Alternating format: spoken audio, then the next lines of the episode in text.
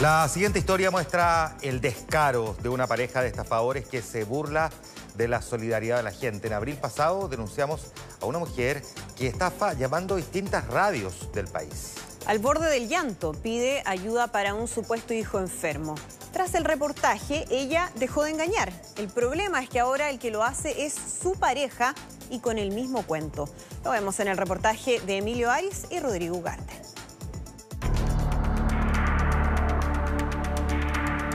En abril le mostramos la indignante estafa realizada por una mujer de nombre Marcela Gutiérrez.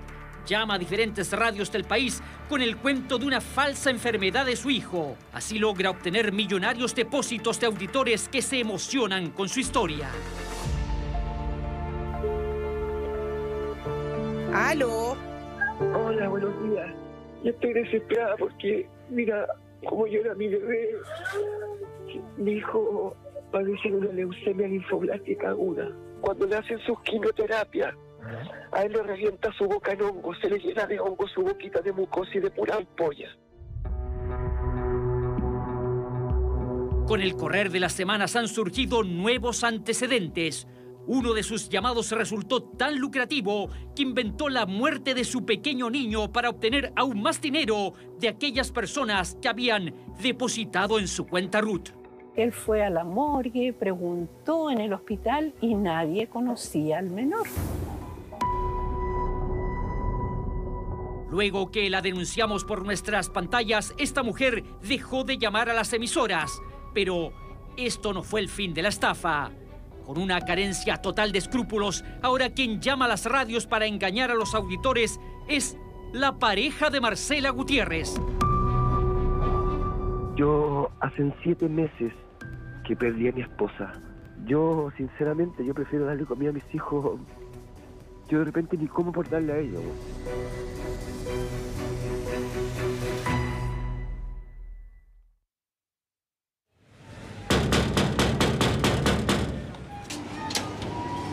Hola, disculpa, ¿conoce a Marcela Gutiérrez Avendaño?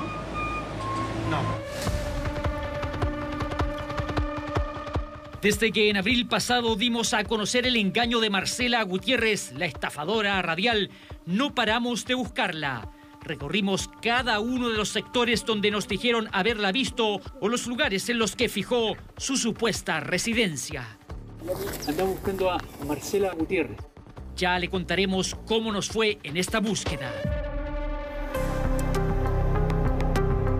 Si usted no conoce la historia de esta estafadora radial, se la resumimos.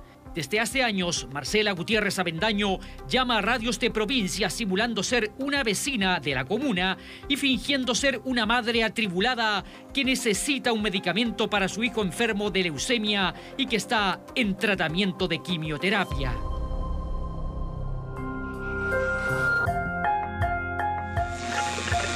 Tengo en, eh, en la línea telefónica a una auditora.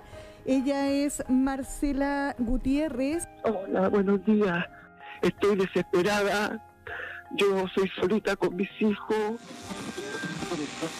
Mira, como yo era mi bebé, le duele su boquita, la tiene llena de hongo. Ni siquiera tengo un poco de gel para echarle en su boca. Lo llevé al hospital, al SAPI. De verdad, Ariel, sabes que yo no bajo los brazos a mi hijo, le bailo, le canto. Ahora se quedó dormidito, le di agüita con, con una jeringa, pero le pongo su labio y mira todo dolor que le cambia. La estafadora señala que el municipio dejó de entregarle un remedio vital a su hijo, cuyo costo es cercano a los 100 mil pesos mensuales. Aunque nunca pide directamente dinero, todo se va dando para que, conmovidos por el dramático relato, la gente comience a preguntar sus datos bancarios para depositarle. Marcela, mira, eh, a partir de este minuto vamos a ayudarte a través de la radio. Mi hijo me parece la leucemia con No, mi amor, lo, lo que te pido es que te tranquilices. Eh, la, gente, la gente va a empezar a depositarte en tu cuenta.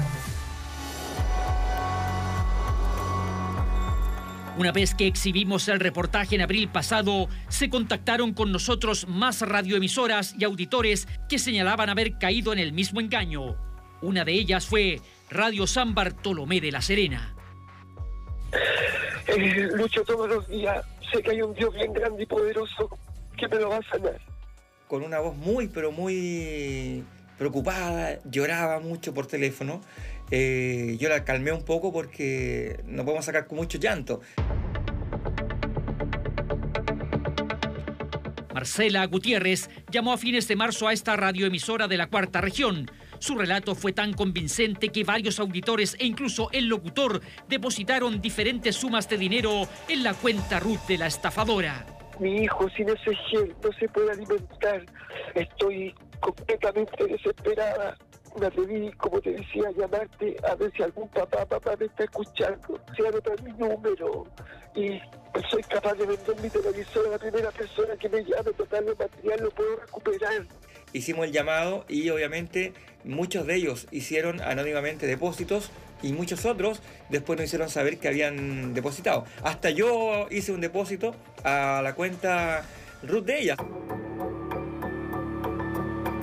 Pero quizás el llamado más indignante tuvo lugar a fines del 2020 a Radio Definición de Tal Tal. No existe registro de audio, pero quienes escucharon el engaño relatan que fue tan dramático que decenas de auditores y algunas organizaciones que trabajan con niños enfermos se conmovieron. Estuvieron involucradas gente muy importante. Si no fue solamente un grupo de personas, fueron muchas las personas que le ayudaron. Es más, en una oportunidad una persona iba, iba, a hacer un depósito y, la cuenta no le no se lo aceptaba porque estaba sobregirada, así que era a, ese nivel, o sea, ella recibió mucho aporte de nosotros los taltalinos. Al parecer, alentada por la cantidad de depósitos, la estafadora se comunicó con algunas personas que le habían transferido dinero para contarles que debido al progreso de la enfermedad, su hijo había fallecido mientras era atendido en el hospital de Antofagasta. Inmediatamente los taltalinos iniciaron una campaña para conseguir más dinero para la pobre madre que acababa de perder a su hijo menor.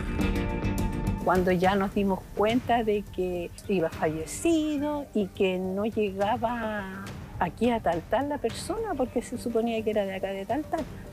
Y, y, este amigo fue a Antofagasta, dice que él fue a la morgue, preguntó en el hospital y nadie conocía al menor. Y ahí nos dimos cuenta de, la, del hecho de lo que estaba sucediendo. Ahí recién reaccionamos de que era una estafa. Darse cuenta de la estafa, un grupo de taltalinos concurrió a denunciar el delito. La Fiscalía Local abrió una investigación y después de casi dos años de búsqueda, la policía logró ubicar a Marcela Gutiérrez. Fue detenida en Quintero, región de Valparaíso.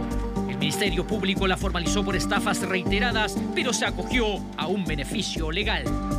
La imputada aceptó la salida alternativa de acuerdo reparatorio, consistente en restituir los dineros que habían sido defraudados. Pero hay varias relaciones, digamos, que todavía se encuentran en carácter de suspendidas, porque eh, no se puede sobreseer la causa, no se puede dar término a la causa mientras no se verifique el pago íntegro de lo que la, la imputada acordó.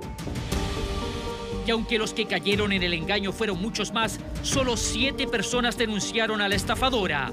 El perjuicio de ellos suma 525 mil pesos.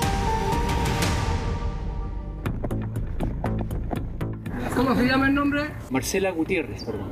Marcela Gutiérrez.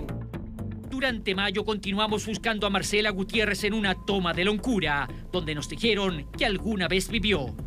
Quienes la conocen nos cuentan que la mujer es madre de hijos completamente sanos. Uno de ellos es alumno de un colegio particular pagado de Quintero y otro vive con su abuela en Santiago.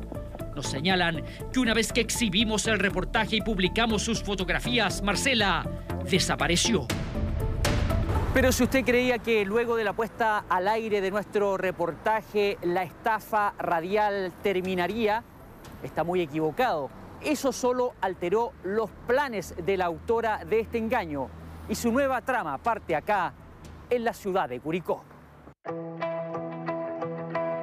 Tras nuestro reportaje, la estafa tendría un giro radical que hace que el caso sea aún más indignante. Una vez desenmascarada Marcela y que su engaño quedara en evidencia, quien comenzó a llamar a las radios con un nuevo y dramático cuento fue su pareja, Edison Espinosa Moreno. Hola Edison. Buenas tardes. Hola, ¿cómo estás? Eh, dentro de todo, sobreviviendo con mis hijos todos los días. ¿Tienes hijos Luchando pequeños? día a día. ¿Tu nombre es Edison? Edison Espinosa es mi nombre. ¿En qué trabajas, Edison? ¿A qué te Mira, dedicas? yo hace siete meses que perdí a mi esposa. Eh, mi negrita ella falleció de un cáncer gástrico. Eh, tenemos dos hijos hermosos de cinco años y de ocho años. Yo hace siete meses que no ejerzo mi profesión, yo soy prevencionista de riesgo. Ya. En este llamado a Radio Favorita de Curicó, Edison señala a los auditores que al no poder trabajar por privilegiar el cuidado de sus pequeños hijos, perdió todos sus ahorros y ahora ni siquiera tienen para comer. Yo de repente ni cómo por darle a ella, güey. Em, es que estoy como para adentro yo igual. Si quieren una colación, compañero. Si quieren una colación. Yo a mis hijos igual les digo que la mamita va a la estrella, es la papá, etcétera, les bailo, les canto, les trato de mostrar alegría. Pero que nadie pase por lo que yo estoy pasando. Sí, sí, sí. Tranquilo, Edison. Me atreví a llamarlos para contar mi historia y a, a ver si hay alguien, si tiene algún tipo de trabajo que yo pueda hacer de momento a cambio de víveres. Al igual que Marcela, Edison no pide directamente dinero, pero es solo una estrategia para hacer más creíble su mentira. Porque cuando los auditores los contactan por teléfono, muchos terminan depositando en su cuenta RUT. Pedía comida y pedía trabajo. Y si gente pide trabajo, aquí hay, gente que llama para ofrecer trabajo, entonces fue como ya, saquémoslo al aire, ayudémoslo. Tengo datos de dos personas que le depositaron 50 mil pesos. Más no sé cuántos más. Con la pérdida de mi esposa me di la obligación de vivir con mis ahorros y cuidar a mis hijos, la cual acá no tengo, no confío en nadie. Según los peritos en perfiles psicológicos que trabajan para las policías, los rasgos de ambos estafadores son psicopáticos y lo más probable es que juntos se potencien para crear nuevas y elaboradas estafas. Estas personas se introducen eh, en las mentes de las otras personas para poder manipular y obtener su ganancia, porque el psicópata lo que le, le gusta es sacarle al otro cosas. Son talentosos, son inteligentes y la pregunta es ¿por qué no usar su inteligencia para trabajar o para hacer negocio? En cambio, como tienen este componente, esta desviación psicopática, la usan para hacer el mal. Durante varios días recorrimos distintos lugares de Quintero y Loncura en la región de Valparaíso. El problema es que como estos estafadores radiales han dado tantas direcciones falsas, se hace muy difícil encontrarlos. La dirección que aparece en la carpeta investigativa de la Fiscalía de Taltal es una casa ubicada en una villa de Quintero que, según vecinos, lleva años abandonada. ¿Hace cuántos años estará desocupado esta? Bueno, esto todavía tenemos, bueno, más de cinco años. Pero en nuestra búsqueda, una vecina a la cual le mostramos la foto reconoce a los estafadores y nos señala la casa donde vivirían actualmente. ¡Aló!